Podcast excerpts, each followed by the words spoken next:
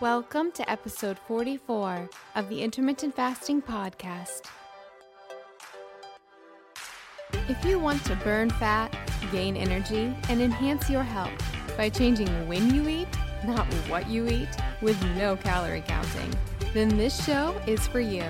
I'm Melanie Avalon, author of What, When, Wine Lose Weight and Feel Great with Paleo Style Meals, Intermittent Fasting, and Wine and I'm here with my co host, Gin Stephens, author of Delay, Don't Deny Living an Intermittent Fasting Lifestyle.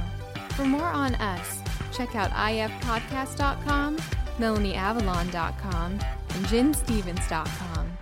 Please remember, the thoughts and opinions on this podcast do not constitute medical advice or treatment. So, pour yourself a cup of black coffee, a mug of tea, or even a glass of wine if it's that time, and get ready for the Intermittent Fasting Podcast. Hi, friends. Now, I know most of you are familiar with the power of protein to help us to recompose our bodies, get fitter and leaner by losing body fat and protecting and gaining muscle or lean body mass. Now, protein supplementation is one of the best ways to do it. It is scientifically validated to help us produce high quality weight loss. Now, when it comes to weight loss, traditionally, a lot of people will do high carb, low calorie diets, and those have been shown to generate upwards of 40% lean body mass loss. Now, protecting your lean body mass and your muscle is crucial when you are wanting to lose some fat because during weight loss, you don't want the weight lost to be coming from your muscle. The more muscle you're able to retain, the more you're retaining containing metabolically active tissue, which is going to keep your metabolic rate much higher and help you maintain the fat loss after you have achieved it. Now, one of the best ways, as I said, to do this is through using protein shakes. I've been on the lookout for years to find a high quality protein supplement that does not have fillers, dyes, artificial sweeteners, and using cheap protein concentrate, which can cause all kinds of issues like bloating and indigestion I finally created a protein supplement that meets my standards and it's something that I personally use every single day, and that is Tone Protein. Tone Protein not only is extremely clean and high quality with only whey protein isolate, no concentrates, no fillers. It is also scientifically formulated to optimize muscle protein synthesis, which is going to help you build lean body mass and muscle in the most efficient way possible. I am so incredibly excited about Tone Protein. Not only is it extremely high quality and optimized to help you recompose your body. It is also absolutely delicious. We've been having so much fun with all the different flavors that we are creating, and I just can't wait for you all to try it. Now, I wanted to create a special launch discount for all of you listeners so that you could check it out, try it out, see how you like it, and test it out for yourself. In order to receive that launch discount, you can head over to toneprotein.com and sign up with your name and email address and you'll receive an email to double opt in to the list and you will be the first to know when tone protein is available to order.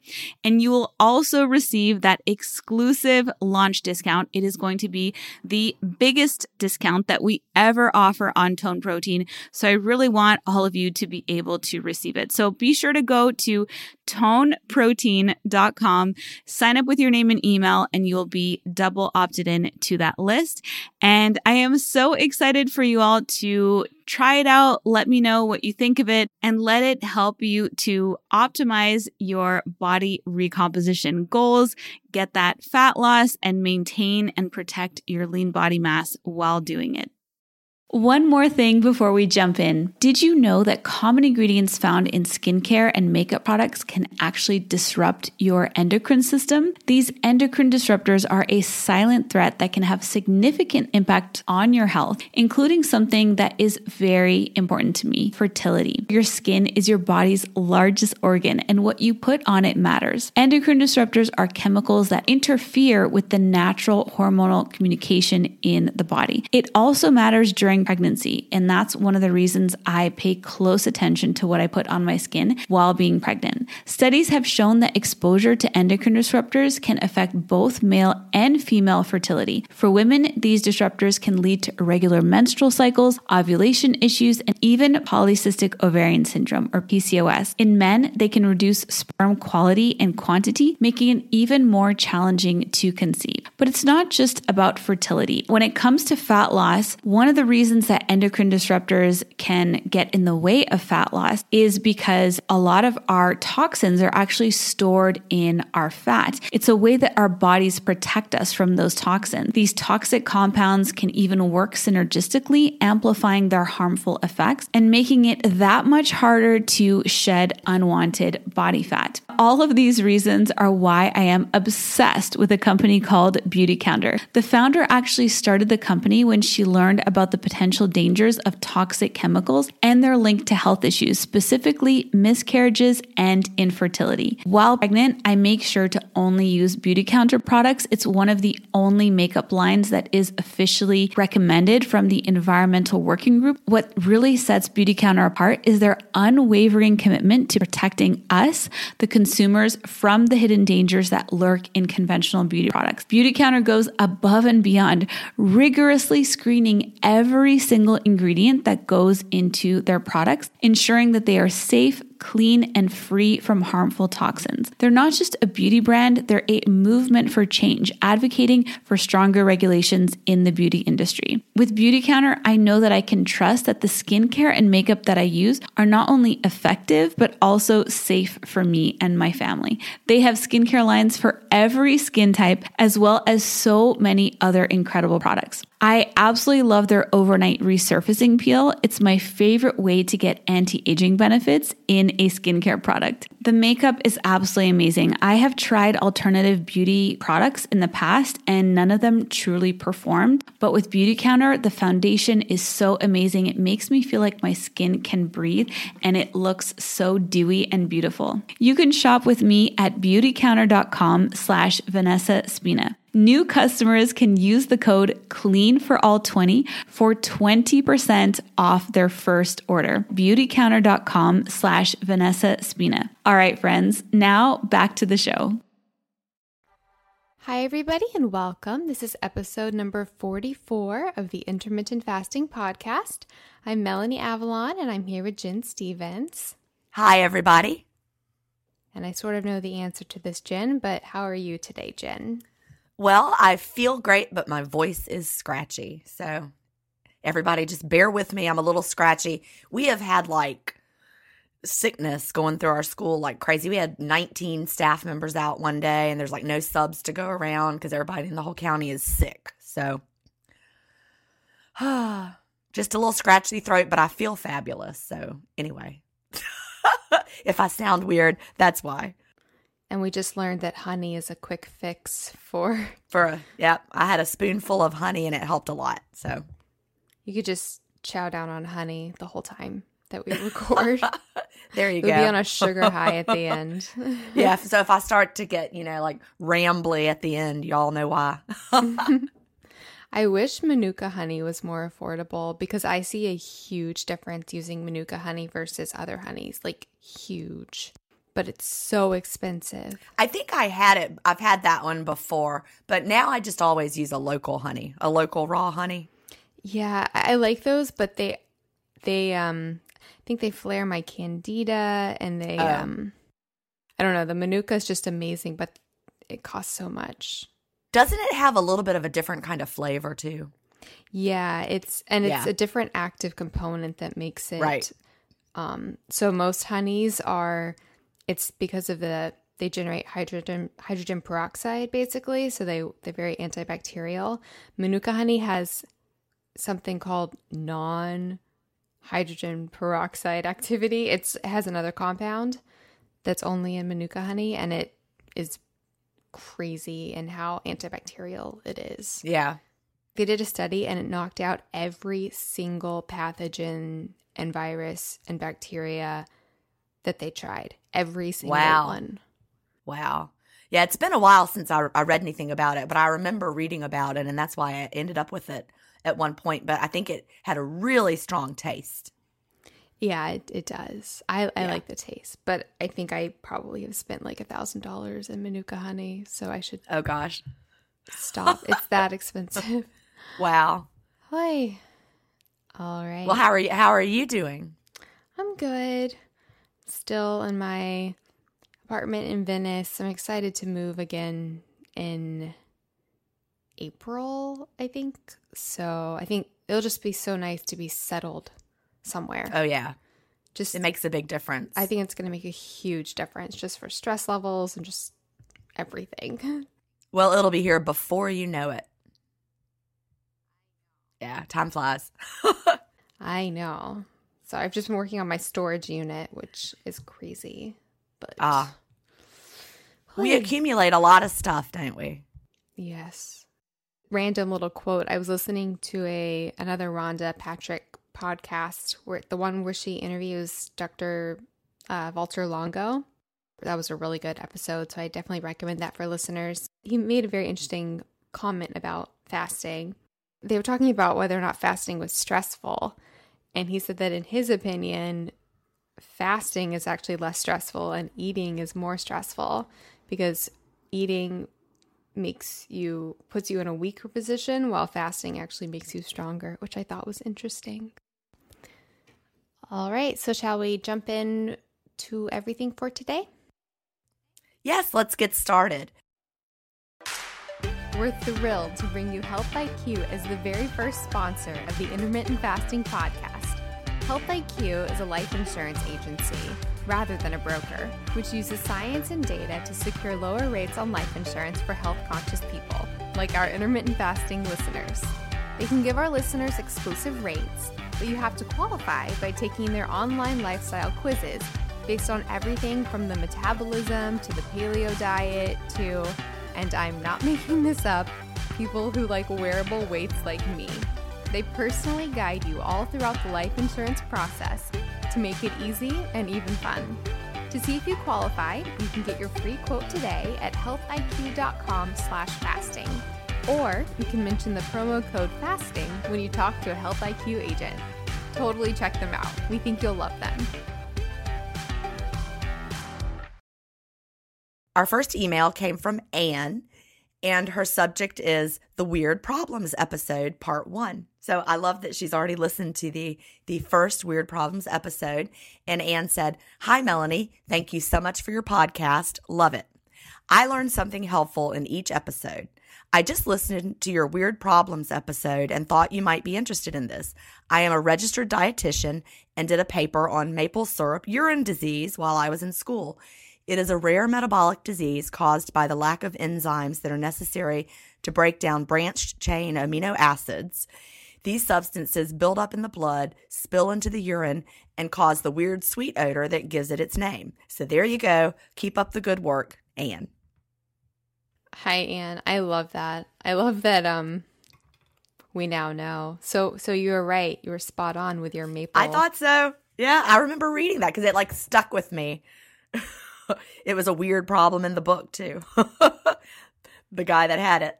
That's how they identified the killer by his weird maple syrup that's smell. so funny.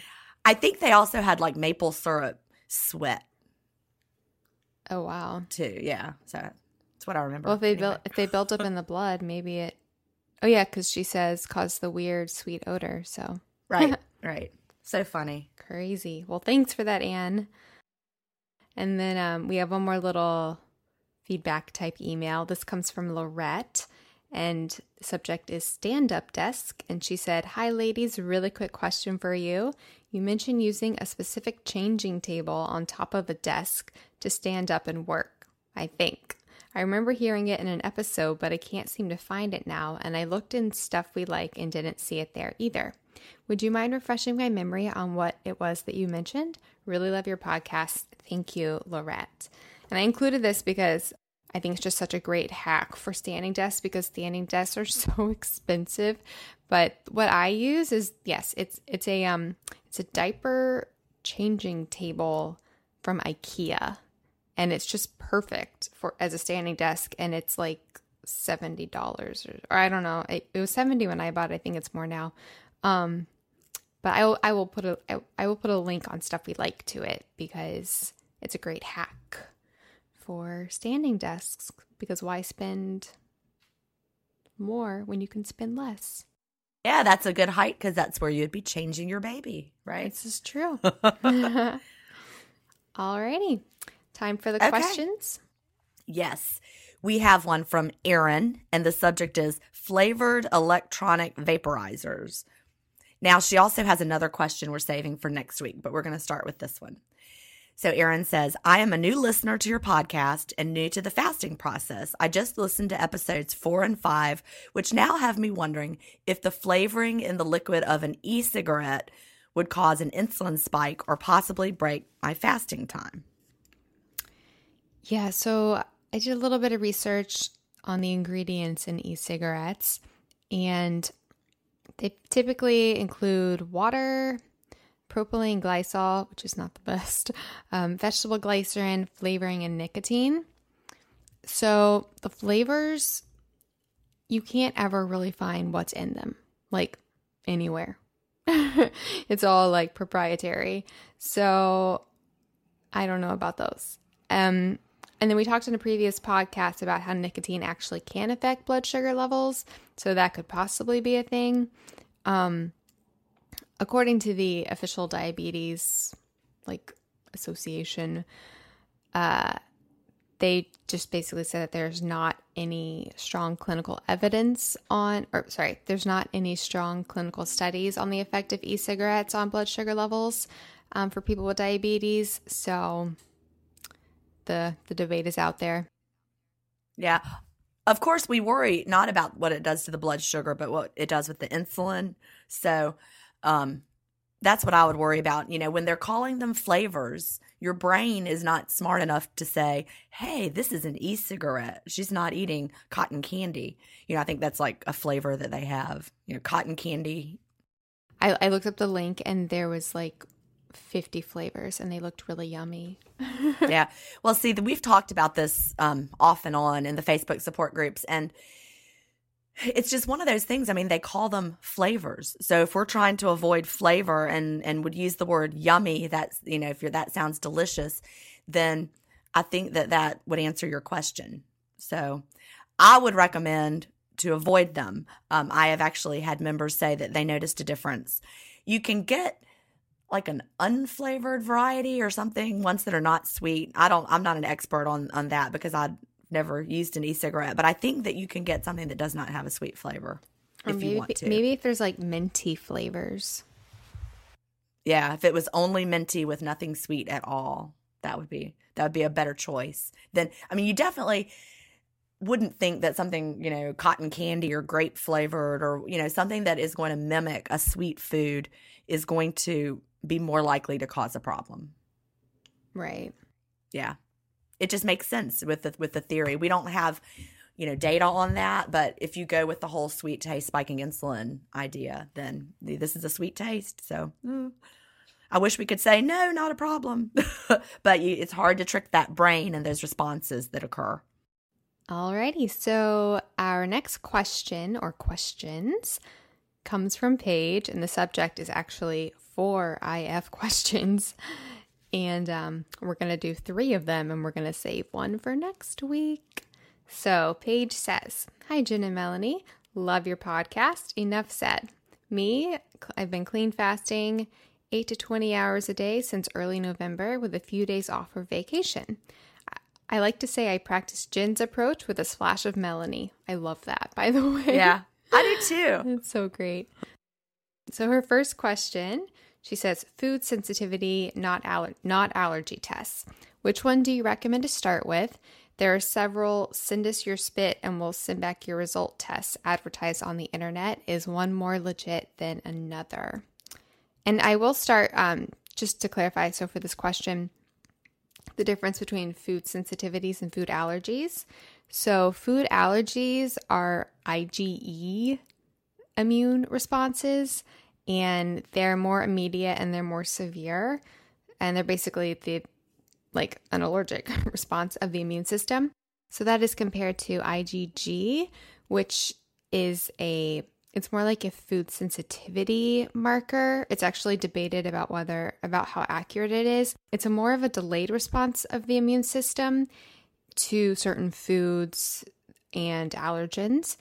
And the reason it's debated is because some people and some research say that rather than it being a marker of an allergic response, that it's a marker of just what you are constantly exposed to. So if you're eating like a ton of one food, you might have an IgG response without it actually being an allergy.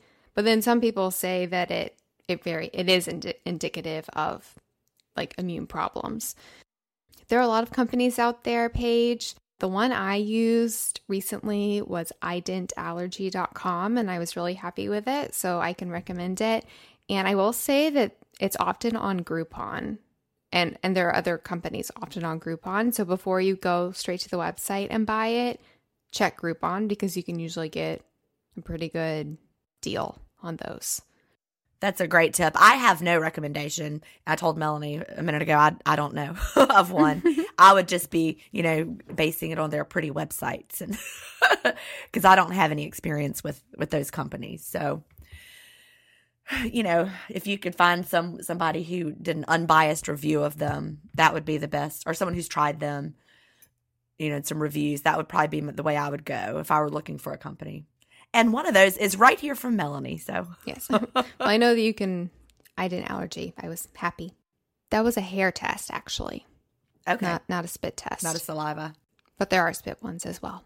Hi, friends. So I'm sort of haunted by clothes. If you follow me on Instagram, you probably know that I love wearing all the new clothes all the time. And I know that that is not really sustainable and not good for the planet. That's why I am thrilled that there is now a way to get all of the clothes with none of the waste. And I'm going to tell you how you can get unlimited clothes with no waste for a month for free. That's right, I now have a website for both myself and you guys where you can get free unlimited clothes with free shipping, free exchanges, nonstop from all of the hottest brands, and it is so incredibly easy. It's called MelanieAvalonsCloset.com. We have so many incredible brands, including my favorites like BCBG, Calvin Klein, and so many more. Think like a 100 brands. There are so many options. And the way it works is when you get a subscription, you search through the clothes, pick what you want. They send it to you with fast, easy shipping. You wear it as long as you want. And then when you're ready for more clothes, you just drop it off in their prepackaged envelope and get your next round. It is so incredibly cool. They have multiple plans. The starter plan gives you two pieces at a time. Friends, I actually have a little secret hack. Don't tell them that I told you this. When you get your two pieces, you can actually immediately go into your account, click return, and they'll go ahead and send you the next two pieces. So technically, you can have four pieces at a time. You also have a cool virtual closet that you can keep stocked with everything you eventually want to order so you never miss out.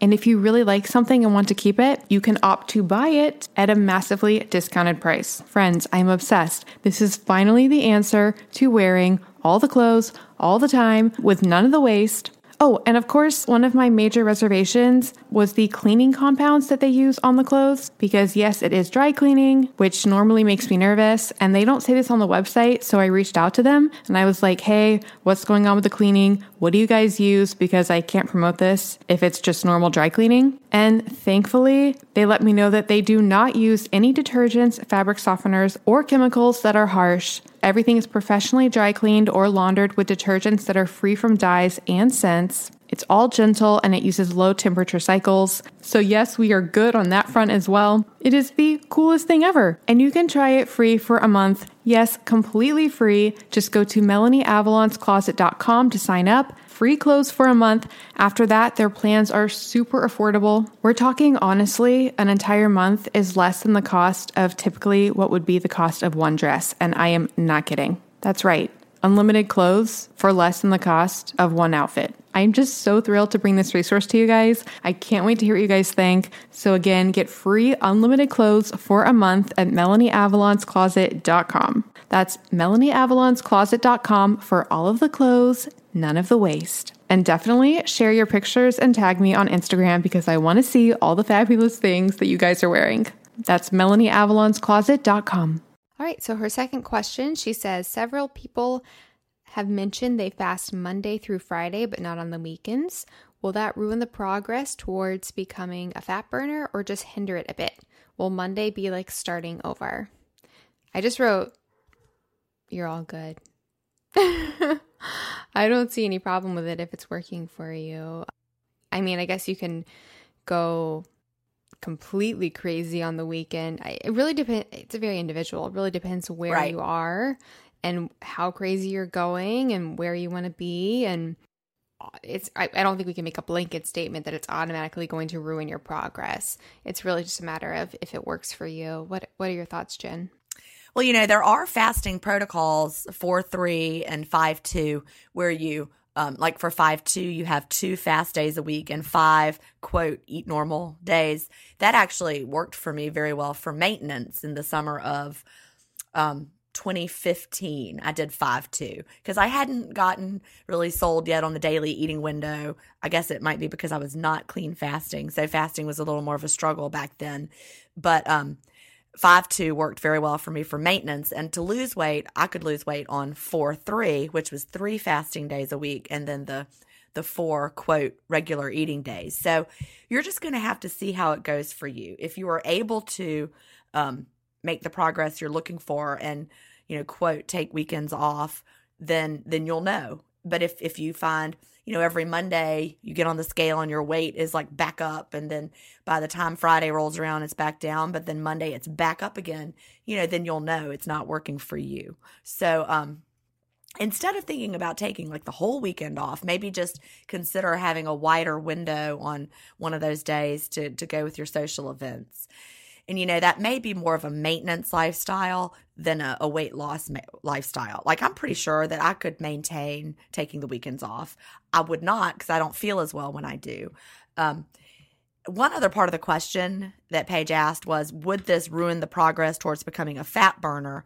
And i'm going to go back to my own experiences over the holidays um, when I ate more than I was used to on Christmas Eve and then all day on Christmas Day. And then the next day, the day after Christmas, I did find I was more lethargic. I think I was having I had replenished some of my glycogen stores. So I did not have that that feeling of ketosis and energy and fat burning that I normally have. So I now that I'm very in tune with my body, I do notice that it takes me a while to get back into the swing of things after um some luxurious time off for the holidays or for a trip. So, or indulgent time, that might be a better way of putting it. So, if you have those more indulgent weekends, you may drag through Monday. It, it you'll notice that, and then, um, you know, I don't want to feel like that every Monday. So, I don't think I would want to take all the weekends off. But you just have to figure it out so that it works best for you and that it feels like a lifestyle because it's it's not a good lifestyle if you always feel like it's keeping you from doing what you want to do, right? You got to make it work work for you. Excellent point. All right. And then her last question she says, Melanie, one time you mentioned carrageenan. Could you, is that how you say it? I, I would say it like that. Yeah. I don't know. I've never said it. Could you please tell us what is the deal with carrageenan? I often see it listed as an ingredient. I hear it isn't good, but I'm not sure why. Everyone mentions our foods are full of this and full of that without stating the specifics. Thank you for pointing out carrageenan. Could you and Gin please pick a few of the top worst offending unnatural ingredients out there and talk about them? What are your top recommended additives to avoid? So, Gin, do you want me to explain what carrageenan is? Sure. Go ahead. So, it is a polysaccharide extracted from red seaweed. And so, and it's used for gelling, thickening, stabilizing. And so you might be thinking, oh, seaweed, natural. Healthy, right? Healthy. Yeah. I mean, And you find it in a lot of dairy products, yeah, yeah, you do. like Um, like you know sour cream and, And things like, like, ice that. creams and things Right. like that. but it's not the best thing ever. It actually it's it can be pretty destructive for the digestive system and can trigger an immune response. And this, I found this fascinating. So tons of studies where they're testing drugs, they use carrageenan to cause inflammation. Oh, wow. To then test the drug to see if it is an anti-inflammatory. Wow. You know, that that makes me wonder if a lot of people who think they have trouble with dairy actually have trouble with this ingredient. It's it's very possible. Yeah. Or with the other additives and things Right. like that. Found like quite a few studies. It's a known activator of inflammation in mammals.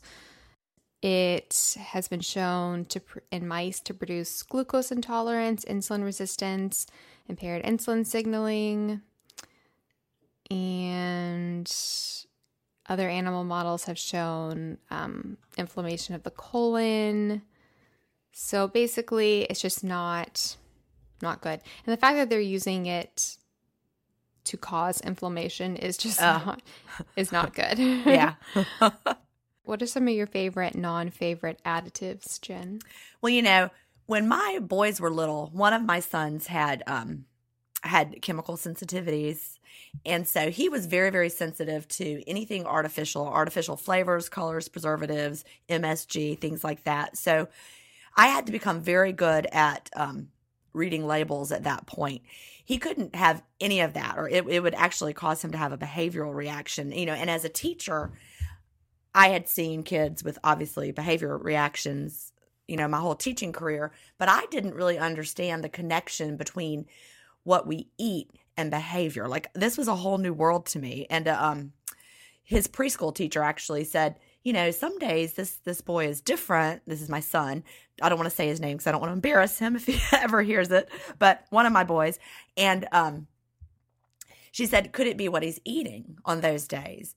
And so I started to research, and I found that there is indeed um, a link in in many kids with some of these artificial flavors, colors, preservatives, MSG, and then you know what goes on in their brains. Um, Linus Pauling wrote about it. He's the guy who got the Nobel Prize for his work, I guess, with vitamin C. He talked about um, they were calling it quote like brain allergies. I think so. It, it acts on the brain in a way that like um, I mean, we know chemicals act on the brain. You know, you drink alcohol, it affects your brain. You take drugs, it affects your brain. So food can do that too. So I've always been, ever since I learned this, I've been a little skeptical of any kind of artificial flavors, colors, preservatives, things like that. And so I try really hard to buy things when I'm reading the labels. I pick the one with the fewest ingredients. I mean, there's not like one thing that if I see it, I'll be like, no, I'm not going to have that. But I try to choose things that have you know, I would pick a sour cream that did not have, you know, the carrageenan in it versus one that did. It, it's pretty easy. Just read the side by side labels. So I'm not listing anything specific, just in general. Go to the most real food that you can. Um, and can I tell a really quick story about somebody in our Facebook group? Yes. you know, we're all baking this homemade bread now. and it's so much fun to watch everybody get excited about baking bread because it only has yeast, water, salt, and then whatever kind of flour you want to use. I'm using an organic flour. Um, but the one of the husbands of one of the group members, I mean, we have a lot of husband and wife people who are are fasting together, but one of the husbands posted today about how he is like literally going to town on bread, but he does not have the reaction to this homemade bread that he had to store bought bread. Like he had to eliminate bread. He's not been able to eat it. But his wife's homemade bread is not causing him to have any of the problems. So it's apparently something that they're adding to the commercial bread that's giving him the problem. It's very, very telling. Yeah. A recent hypothesis is that for depression could be seen as inflammation of the brain. And a mechanism of it for some people may be reactions to certain foods, which causes inflammation in the brain. Well, you know, your body releases all these different th- chemicals and then that makes your brain, you know, respond. So food can certainly do that. Even like chemical smells can do that. Like he had a lot of trouble with any any big strong odor that was super duper, you know, artificial. Like don't spray Lysol around him. That was a huge problem. You know, they're toxins. It just made him he just acted nuts. And you could just see it. It was like a light switch was turned on. Yeah, it's it's crazy. And so I know Paige, you wanted like specific things. So I'll tell you, I will tell you some specific things and specific problems. So actually, quick fun fact: there's actually more than three thousand food additives in the U.S., and many of them are actually banned in other countries. Yep. That's telling, right? I mean, that, Pretty telling. yeah. So, for example, BPA and uh, propylene glycol, which we actually talked about earlier with the cigarettes, those can be hormone disruptors. BHA and artificial colors Yep. are also hormone disruptors and can be carcinogens. Bromine and BHT can encourage hypo, hypothyroidism and organ damage.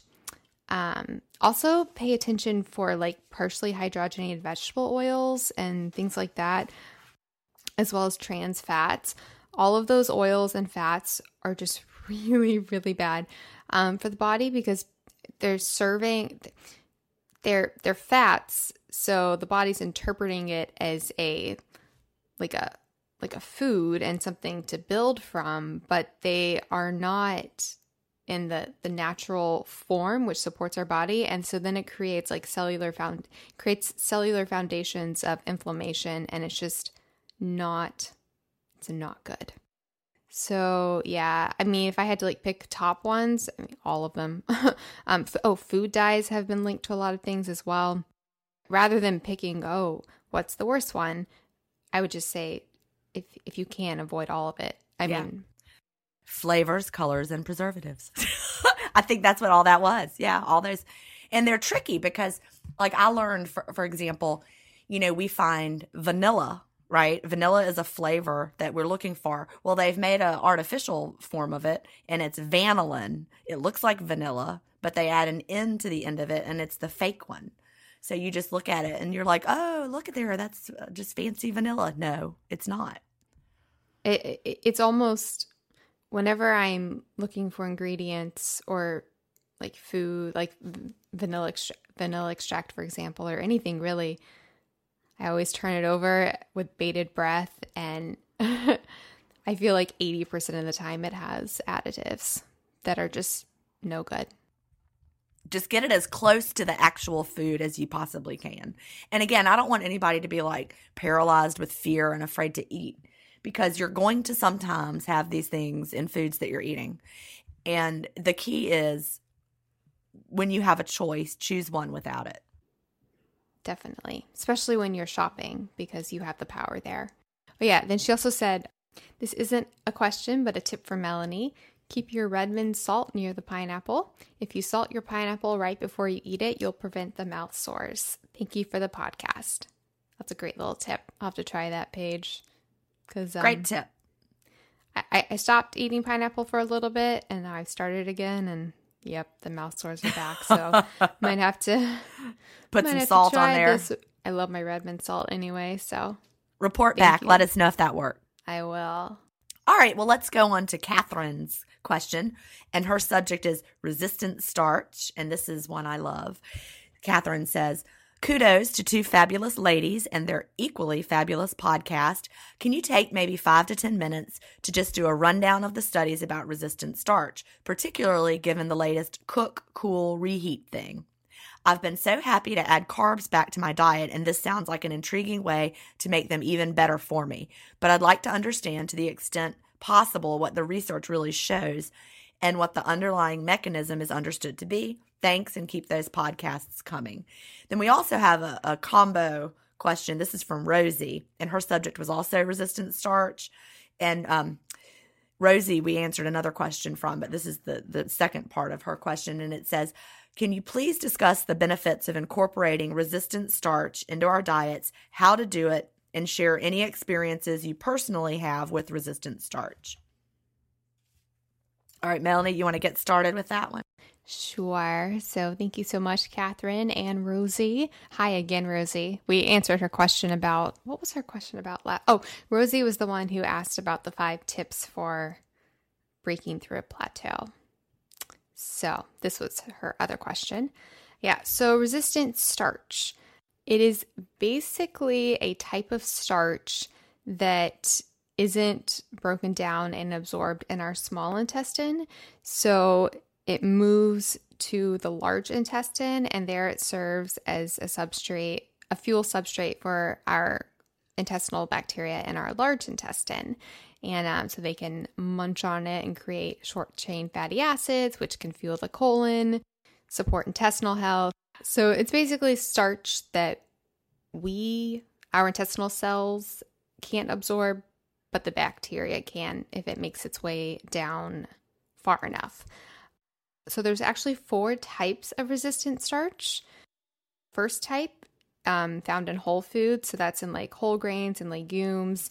And it's literally physically entrapped in like a compound that we can't digest. So we just can't digest it. There's the second type is ungelatinized starch. And so that's found in um, raw potatoes and high amylose cornstarch. So for this type of resistant starch, the more raw the food is, the higher this form of starch because when we cook it, we actually make it digestible. So, like raw potatoes, this is not the cooked and reheating, but just straight up like raw potatoes, they're going to have this type 2. So, type 3 is the type that people talk about a lot on the interwebs. It's that the cooked and cooled thing. So, that actually happens when starches undergo a, a process called retrogradation.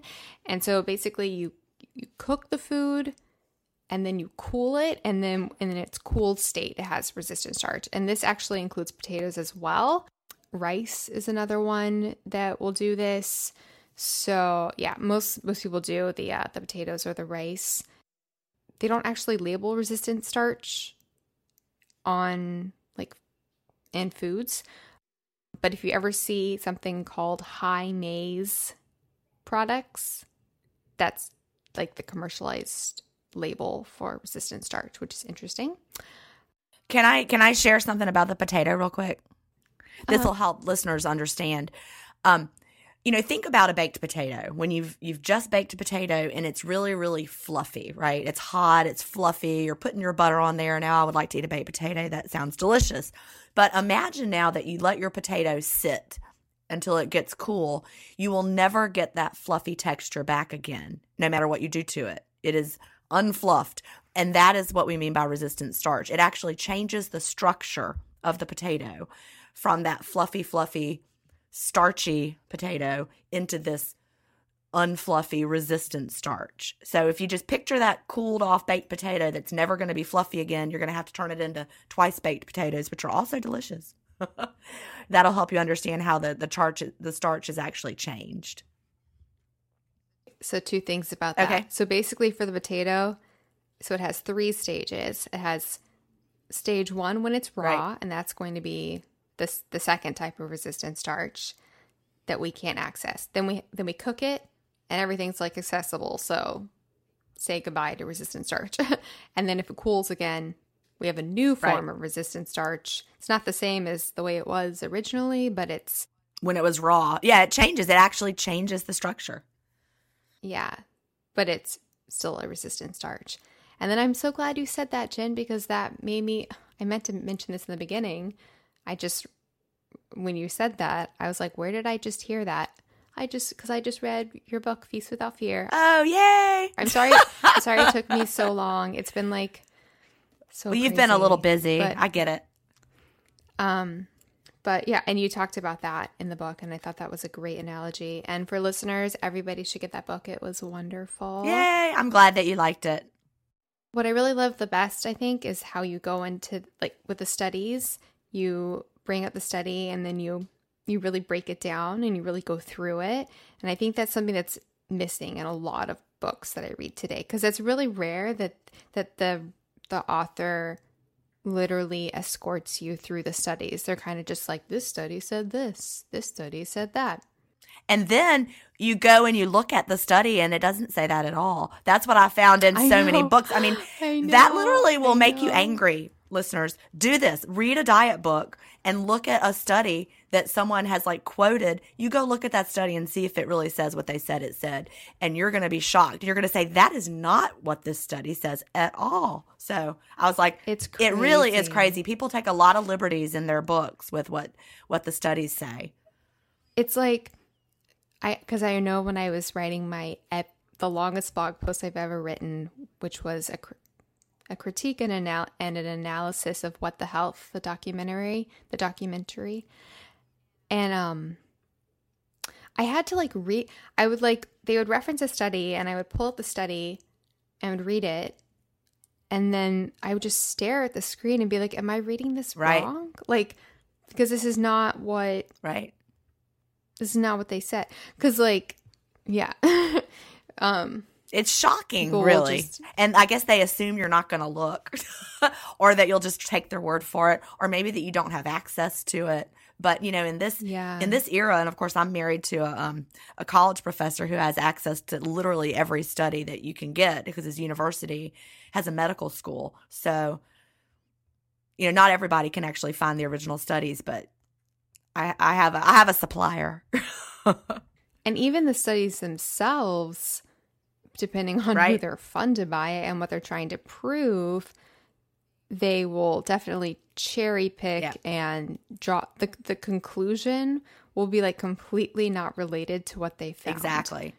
It'll be like one little tiny piece that may or may not be mm-hmm. indicative of even what they found. And then the headlines of all the news reporters saying, "Look what this study found," and then that's not what it found at all.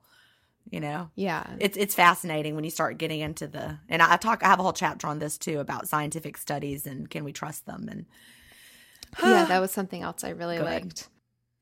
and by the way we we just had our science fair at my school. Oh, nice. You know, I talked about that in Feast Without Fear about the kids and their science experiments. So I looked around with fresh eyes this year, and the airplane experiments are always there. So Oh, yes. I liked that. so, listeners, definitely check that out. I literally felt like I could have written most of it. There, I only had one tiny, tiny little critique. uh oh, what was that?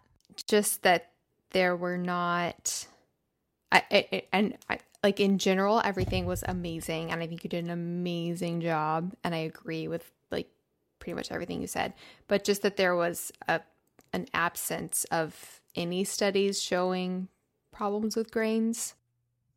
Well, I I'm not showing problems with anything. I think grains are great. I think grains are part of a healthy diet. So why would I put studies in there showing that they weren't? Because you could find studies showing anything is a problem if you look.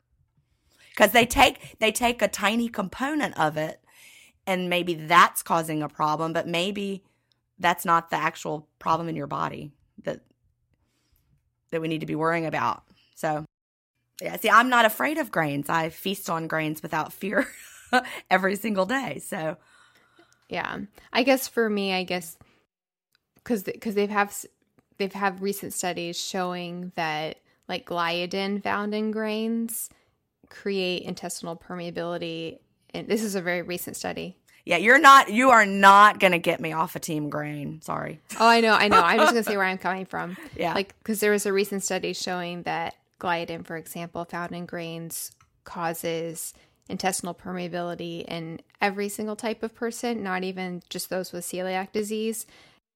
Even if it's like, quote, silent, like people don't experience the effects. And I talk about this a lot in my book. in addition to that, grains have opioid type compounds, which can potentially mask the negative effects that you may might be feeling. I guess just because I come from a thesis where I think that grains are a major instigator of degener- dege- of degenerative disease. I completely understand though that grains work for a lot of people.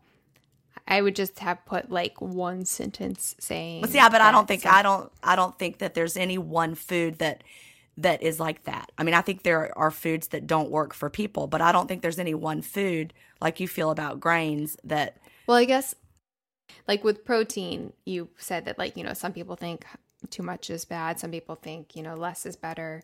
So I would have done I would have just had like well, I was lumping it in with the carbs. I talked about carbs. Oh, okay. Yeah, so it fits Yeah. in with that. Like No, I'm think, not. I'm not trying to yeah. critique you. I'm just saying. I'm, I'm saying saying the whole, there was a no chance I was going to say don't eat grains. Oh, I don't want you to say don't eat grains. I was just saying out of all in the whole book, I would have put one sentence. That's all. That's all I'm saying. Kind of like with like alcohol, you would say that. Um, with the protein, you'd say that. With the carbs, I would have just said that with the grains too. That's all. And you said it with a dairy. All right. Well, thank you for the feedback, and I'm glad you liked it.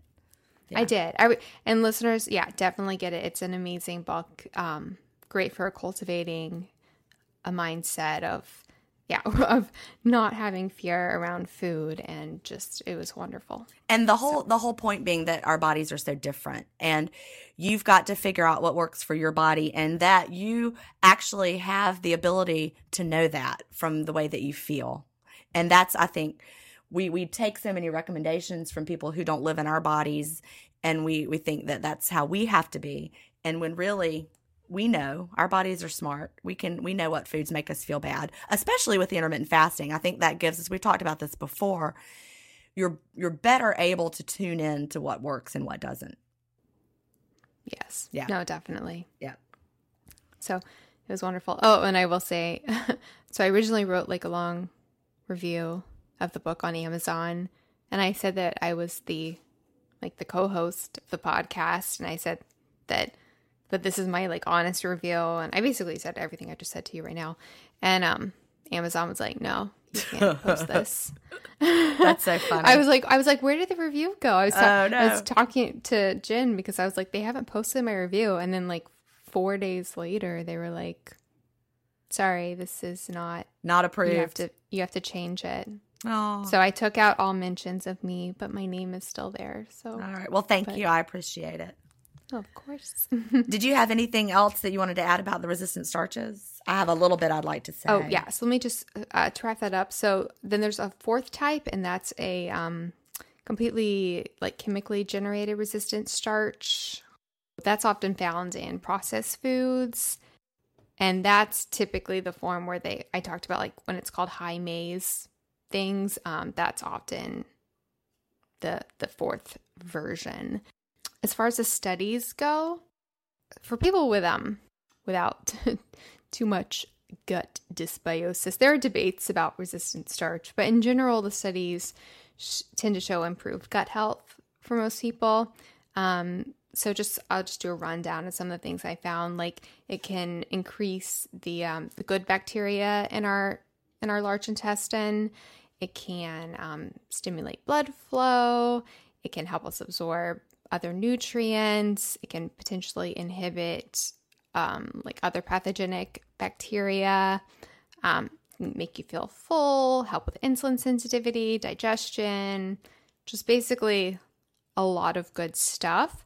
That said, of course, I'll give my caveat that I always give that if you do struggle with digestion problems, resistant starch might not be the best for you. It's really an individual thing, and you have to see if it works for you. So, start slow, start low is what I would recommend, and then you can add more and more if you respond favorably to it. Um, I just know for me, it's, I have not done well with it in the past, but some people do great with it, and that can also change because your gut microbiome is always changing. So it's um, definitely something to experiment with. What are your thoughts, Gin? Yeah, I think you hit. I'm trying to figure out what what you haven't said that I had written down. Um, we talked about how, or you said that it's broken down in your bacteria or in your um in your intestines to short chain fatty acids. And one thing that I know about that is that these short chain fatty acids are also linked to satiety hormones. So, you know, people who do well with the resistant starch find that the resistant starch helps them to be satisfied with their foods. And I think that's my biggest um, plus with with including these foods in my diet. Um, when I was trying to do keto and trying to do low carb, I never felt satiety. But when I added back carbs, including resistant starch, you know, I eat a lot of beans, things like that. It just makes me feel full and satisfied. And so those short chain fatty acids are linked to the, the release of those hormones. So that's um, a good thing. Also, um, one thing I wanted to mention that is great with resistant starch, you know, if you're if you're trying to control your um, blood glucose or, or you know if you have type 2 diabetes or whatever you you monitor your blood glucose spikes. You know there's even something happening now. It's a trend called eat to the meter. Have we talked about this melanie? Eating No, to the meter? so. okay people are um and and this this is based on the research that everyone has a different glycemic response and we've talked about this um, on the podcast i know and it's even and that's also in feast without fear you know maybe rice makes you have more of a glycemic response than it makes me so people are Oh, yeah, actually and- yeah And it's in my book too. We talked about Okay. We did both we both did talk at length about that same study. Okay. Okay. So basically, resistant starch does not um, break down and get in, and so it doesn't. It's not released into our blood sugar like it would, um, because it's not released in the same way it goes down to our intestines where it's broken down. So it's not going to cause us to have as much of an insulin response. Um, so your your cooked and cooled potato is going to have a different insulin response to your fluffy hot from the oven baked potato. So that's just something to keep in mind. So people who are doing the eat to the meter strategy, they'll eat something and then see how their their um, blood glucose responds with the whole goal being to keep it low. And that's how you can know what foods are working well for you and what foods are not. Um, you know i'm not about to start doing that personally but for people who are already monitoring their blood glucose for um because they're diabetic this is just a great a great strategy. And you know see if you notice a difference with the different foods Do you measure your blood glucose? I don't. No, I don't. Now I have a, a friend. Um, he's a, a Facebook friend. He's actually a, a maybe an emergency room doctor, maybe in Canada, I think. And he does a lot of self experimentation. And he was actually using one of those um, new blood glucose monitors that gives you like it's a continual. Have you seen those, Melanie? I want one so bad. I know. Okay, I do want that. You have to get them implanted though, right? No, it's a sensor. It's not implanted. Oh. You you stick the sensor on your skin and it continually sends the feedback. Can you buy it or do you have to You have can. like a doctor? I think you have to have a prescription, but he's been using it in Canada and um I know it's available here now, but you know, I have no interest in pricking my finger and taking my blood sample all day long, but a continuous blood glucose monitor would just be very interesting. You know, do you need to do that? No, but I, I love data and it would be fascinating to see, you know, how my blood glucose went up and down depending on on what I was eating. It's just fascinating. I bet one day I'll get one of those, but they've they've just been released. I think the price is high, and I'm not even sure if you can get them without a prescription. I was actually going to test mine right now. I test mine a lot. Um, that's how I know that I get really hypoglycemic. Um, well, I know because the way I feel. Right? And Yeah, that's that's the thing with me. I know, like for example, if I had a cookie to open my window, I know that my blood sugar crashes because I can feel it. So when you're in tune with your body and you're used to being in the fasted state, you know what your body's doing. But it, it would still be interesting to see what would happen after certain foods. I mean, it could be based on what I eat, and I so rarely eat straight up like foods high in glucose. Like I typically eat um protein, fat, and then a lot of fruit, which the uh, the fructose glucose ratio of fruit tends to go tends to fill liver glycogen and not really spike insulin. So whenever I test after meals, I'm always like lower than before I started eating, which is a problem I'm trying to address because it, it doesn't keep me full as long. Right. But then I don't feel good if I eat like more carby stuff. So I don't know. It's ugh, it's a puzzle. I'm really on the fence right now because I want to buy either the ketone breath meter or there's a new there's a new blood ketone meter called Keto Mojo or something and it tests your your ketones, your blood glucose and your HbA1c, I think. But I'm just on the fence about whether or not the breath versus the blood which is more accurate. Oh, the breath is not more accurate. You want the blood. Oh, I mean, I guess I know that, but I guess I, let, me, let me rephrase. I'm on the fence about whether or not the breath is accurate enough. Right. I would not even waste my time with that. Um, just because, you know, when you have been in ketosis for a long time and your body is used to it, your body doesn't waste as many of the ketones by you know, sending them out in your breath. So you actually the longer you are are fat adapted and in ketosis and all of that, the um the less you may be excreting. So the the blood level is really going to be your best bet. So I think so. I'll get the. I'll probably get the blood one. So Yeah. like my blood sugar right now, in the moment, is like eighty four. That that's good, right? I mean that's Well, I don't know. It sounds like it, yeah. I know come nighttime, right before I eat, it's always without fail seventy nine, always. Yeah. And then I eat, and then it's like seventy. And I'm like, uh, that's a problem. Probably. I don't know. Well, your your body is releasing insulin in response to the food that you ate. and it brings down your blood glucose. Yeah, like but I think to. my clearly my pancreas like kind of overreacts because I don't think I should be lower blood sugar after eating then. Yeah, I don't know. I'm not a um an expert on what your blood sugar should do because I don't measure it. So I'm obsessed with measuring things. I'm gonna get that meter.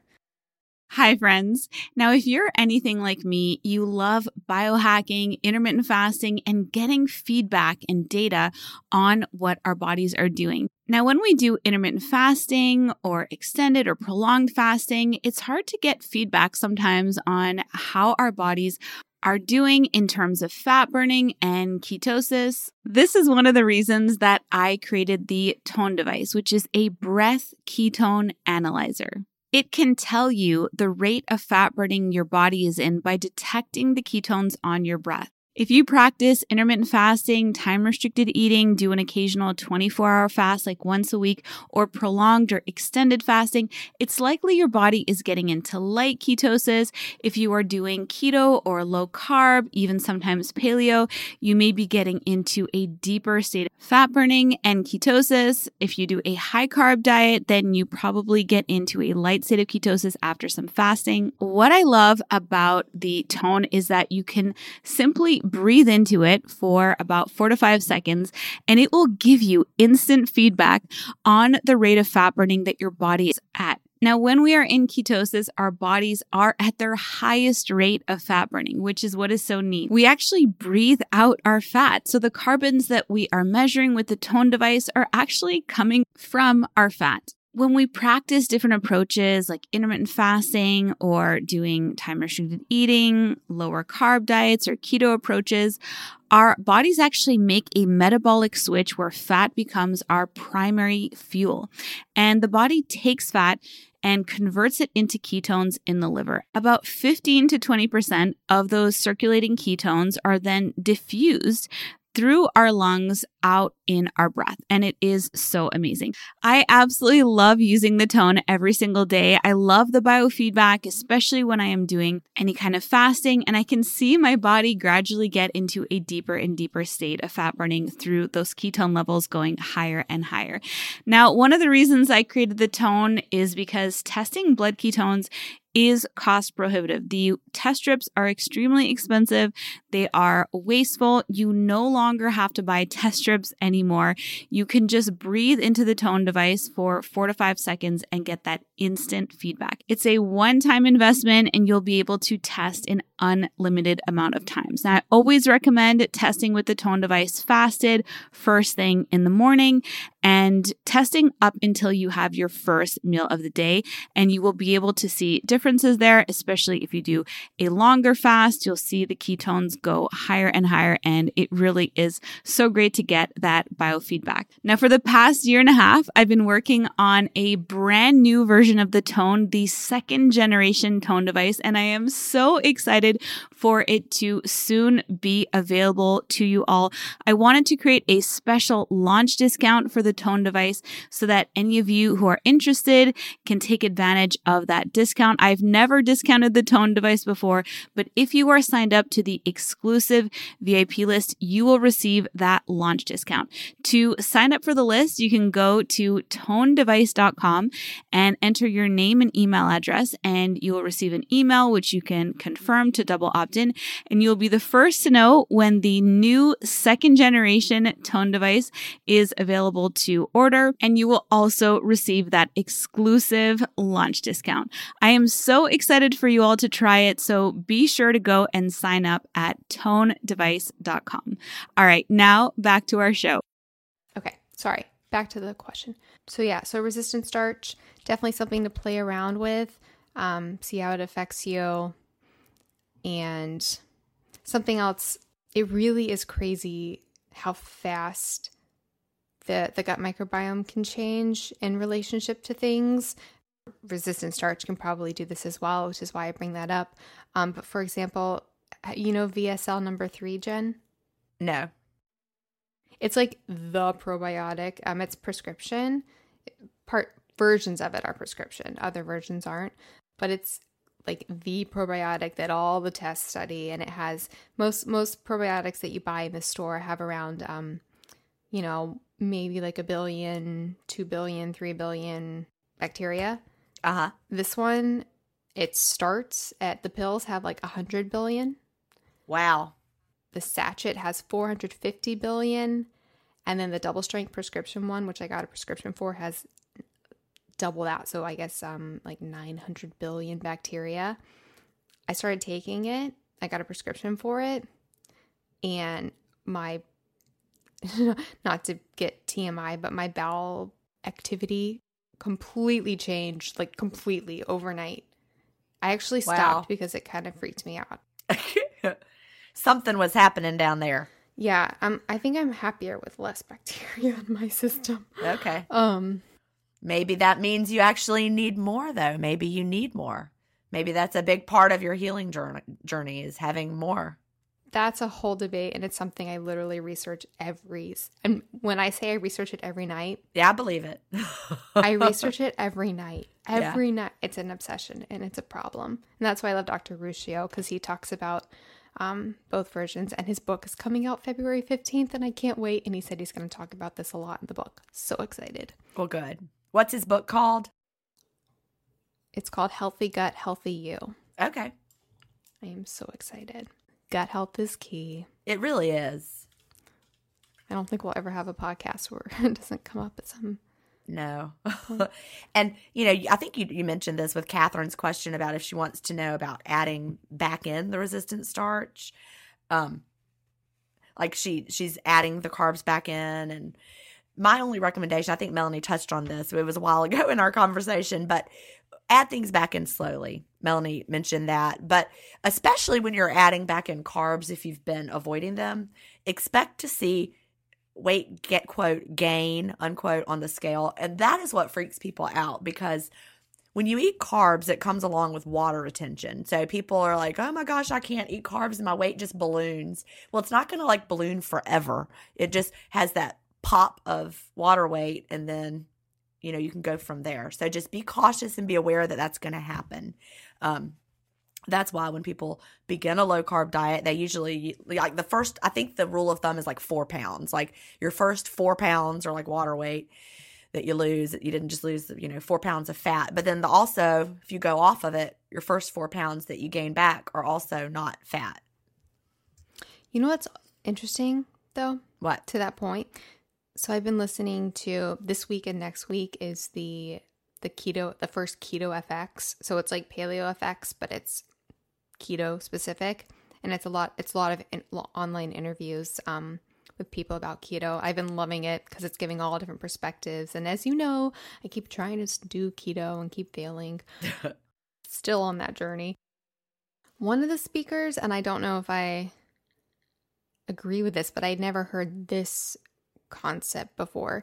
She said that sometimes when people are keto and then they, are like super low carb, and then they add back in carbs, that they can lose water weight because the body has to process the water yeah. Yeah and she said that that could create the whoosh effect because the body has to, well that's true. body has to process the carbs so it pulls the water from the cells which i'd never heard it was that was the complete opposite of what i've always the theory of the whole whoosh effect is that your your body is holding the water in your fat cells as like a placeholder as you're losing fat. So um what would happen is then your body would pull that water out really fast to use to process the carbs and then release it. So Yeah, we actually hear that a lot in the Facebook groups with people who like will have they're they're on a plateau and they're feeling super squishy, which is what of course happens right before the whoosh effect. Their fat cells feel feel actually squishy to the touch, like their belly might be really squishy feeling, and they'll have like like a big blowout meal or like take a day off, and then they'll find that that um, stimulates the whoosh effect. So yeah, that actually is something that anecdotally we hear all the time.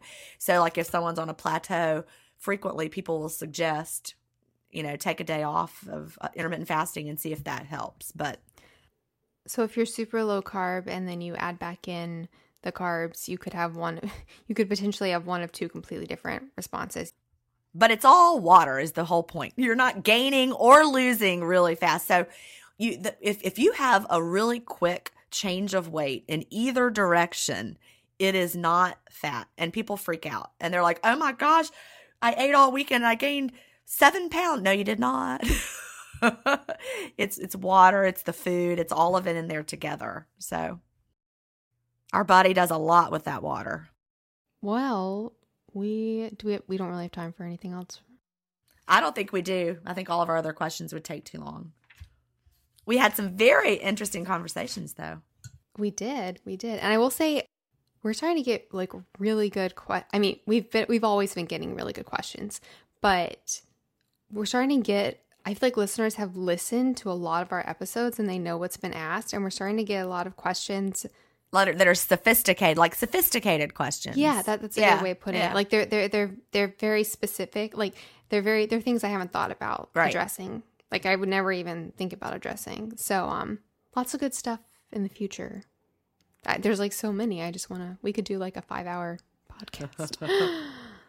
no, let's not. Let's not. Okay. People might would like that though, right? They probably would. Alrighty, so a few things before we go. You can go to ifpodcast.com slash episode 44, and that's where we'll put all the show notes for today's episodes. That's where we're going to put a lot of all the references for all the studies that we discussed and any other relevant notes. You can also go to ifpodcast.com slash stuff we like. That's where we put all the stuff we like. So, for example, the stand up desk, um, I'll add Dr. Ruscio's book. It's not even out yet, but I'm sure I'm going to like it. Um, all of the things. And that page has everything that we've ever talked about on the podcast of things we like. So it's a treasure trove.